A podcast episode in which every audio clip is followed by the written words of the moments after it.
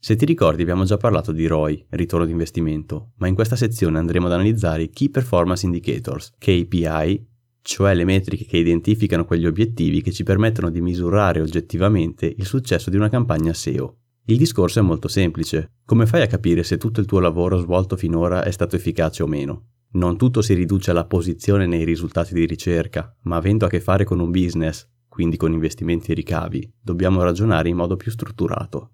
I KPI sono molteplici e ognuno ha le sue preferenze, ma personalmente mi attengo al numero di visite, alla posizione, al numero di conversioni e alla frequenza di rimbalzo. Mi è capitato di ricevere richieste da parte di potenziali clienti del tipo voglio raddoppiare il traffico al mio sito o voglio arrivare primo. Non c'è nulla di male ad avere questi desideri, ma la realtà è un'altra cosa. Adesso mi spiego meglio. Odio chi fa il mio lavoro in maniera scorretta, facendo promesse irrealizzabili e giocando sul filo del misunderstanding con il cliente. Credo nella legge del karma, per cui fare un danno oggi a qualcuno, oltre a essere un problema di tipo etico, certamente porterà qualche problema in futuro. Diversamente, lavorare con trasparenza, oltre a farmi dormire tranquillo, mi consente di essere orgoglioso di ogni mio successo, di essere consapevole di poter fallire e, nonostante gli eventuali fallimenti, di procedere sempre e comunque a testa alta per la mia strada. Proprio per questo motivo preferisco rifiutare un lavoro piuttosto che accettarlo a occhi chiusi, dato che in un settore così complesso come la SEO, di certezze ce ne sono davvero poche, soprattutto dopo Rank Brain. Ho voluto dedicare un apposito capitolo all'argomento degli obiettivi perché è una tematica che spesso viene sottovalutata e lasciata solo a chi si occupa di marketing, ma sono convinto che sia essenziale anche per chi si occupa di SEO. Numero di visite. Come potrai immaginare, il numero di visite che il tuo sito riceve gratuitamente dai motori di ricerca, traffico organico, è un indicatore importante e dobbiamo definirlo correttamente. In Google Analytics spesso si citano le sessioni organiche, ossia si considera la vista dell'utente riferita a un orizzonte temporale. Il timeout solitamente di 30 minuti.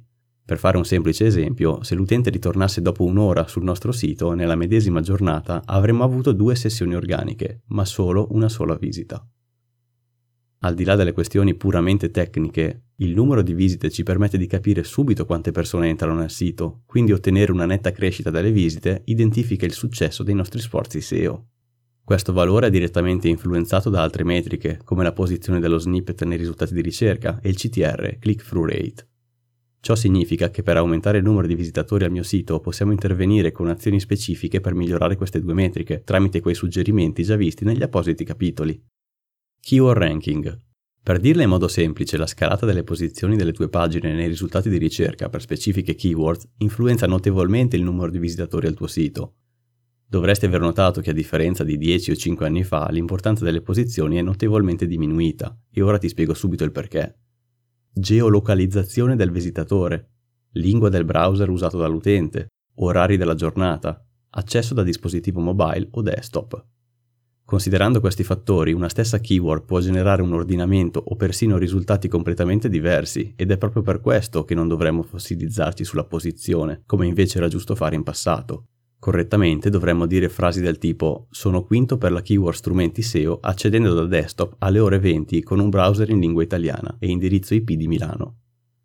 Considera poi che le fluttuazioni sono costanti e un sito che oggi è quinto domani potrebbe essere settimo e dopodomani terzo, Nonostante queste considerazioni, credo che un software che funge da keyword tracker sia comunque utile per avere una visione complessiva dell'andamento dei risultati delle proprie strategie SEO, dato che, dopo tutto, l'obiettivo principale è quello di scalare posizioni. Ma lasciami fare una battuta. Tra colleghi SEO spesso gira la frase sai dove la mafia nasconde i cadaveri? Nella seconda pagina di Google, perché lì non ci guarda mai nessuno. Al di là dell'umorismo, è vero che comparire nella prima pagina, nella top 3, o meglio ancora in prima posizione è sicuramente un'ottima cosa e tendenzialmente significa avere un maggior numero di visitatori al proprio sito. Bisogna però anche considerare che non tutte le parole chiave sono uguali e quindi comparire terzo per 10 keyword da 50 ricerche mensili procurerà meno traffico rispetto a essere quinto per una keyword da 10.000 ricerche al mese. Per concludere queste riflessioni, quello che importa veramente nel business sono le vendite o comunque i lead ed è proprio per questo che il modo migliore di valutare il keyword ranking è di metterlo in relazione con le conversioni, di cui parleremo nel prossimo capitolo.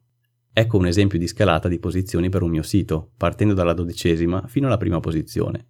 Nonostante non sia una keyword con grandi volumi, ha però un ottimo tasso di conversione ed è proprio per questo che ho deciso di puntare sul suo posizionamento.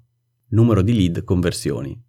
Se finora abbiamo visto i due KPI che operano direttamente nella fase di attrazione del pubblico verso il nostro sito, ora passiamo a un argomento che viene spesso bistrattato da chi si occupa di SEO, soprattutto da chi ha poca dimestichezza con il marketing. Cosa ci aspettiamo che l'utente faccia dopo essere atterrato sulle nostre pagine? Evidentemente un'azione di qualche tipo. Acquisto, registrazione, richiesta di preventivo, condivisioni sui social, email opt-in, a questo punto ci stiamo avvicinando più a concetti di marketing che di SEO, ma vanno comunque padroneggiati. Per prima cosa, non tutte le azioni compiute sono uguali, soprattutto in termini di valore. Ad esempio, un aumento del 40% delle condivisioni sui social network è un ottimo segnale, ma lo sarebbe ancora di più se si trattasse di vendite.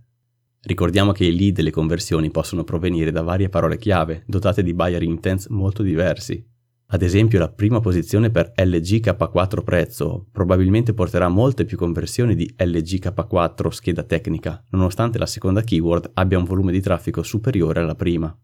Il messaggio è chiaro, non si vive di solo traffico, ma oltre a scegliere le parole chiave adeguate al nostro obiettivo, va considerato anche il tasso di conversione, facendo la cosiddetta Conversion Rate Optimization, CRO, che include un lavoro sull'interfaccia, il contenuto, le chiamate all'azione e soprattutto il funnel di vendita elaborato dal reparto marketing. Frequenza di rimbalzo. Se ami le definizioni, la frequenza di rimbalzo o bounce rate è un valore percentuale che rappresenta il rapporto tra le sessioni dove l'utente esce immediatamente senza compiere alcuna azione sulla pagina e il numero totale di sessioni, non è un segreto che su questo valore si sia speculato per anni e ancora oggi se ne parla proprio perché è un buon indicatore per valutare la user experience nella pagina di ogni sito, ma non è sempre così e bisogna fare attenzione. Innanzitutto non esiste un valore giusto o ottimale, perché le keyword rispondono a esigenze diverse e le nicchie di mercato sono molteplici. Ad esempio, se sto cercando come si dice giallo in inglese, dopo aver aperto una pagina e aver trovato yellow, perché dovrei rimanere ancora in quel sito? Avendo già soddisfatto la mia richiesta, posso andarmene, ma soddisfatto. Anzi, se vogliamo essere pignoli, in questo caso, se il sito avesse un'interfaccia pessima, magari non vedendo immediatamente la traduzione sarei costretto a visitare altri link interni, migliorando il bounce rate della pagina, ma alla fine uscendone frustrato per non aver trovato la risposta. Ora, questo non significa che il bounce rate sia inutile e non abbia senso, ma come tanti altri concetti della SEO va contestualizzato al tipo di pagina. Adesso vediamo nel dettaglio come. All'interno di un funnel di vendita, se la pagina del carrello ha un bounce rate del 90%, evidentemente c'è qualcosa che non va, e lavorando magari sull'interfaccia grafica potrei ottenere un 30% che sarebbe un grande successo. D'altra parte, avere un bounce rate del 95% sulla thank you page, dopo aver inserito l'indirizzo email, è perfettamente normale e non avrebbe senso perderci tempo. Altri casi dove è rilevante il bounce rate sono quando conosci il bounce rate di un competitor per le medesime keywords, dopo un sostanziale intervento sul layout o sui contenuti. In queste situazioni è molto importante verificare di non subire una discesa in termini di frequenza di rimbalzo, perché sarebbe un evidente campanello d'allarme.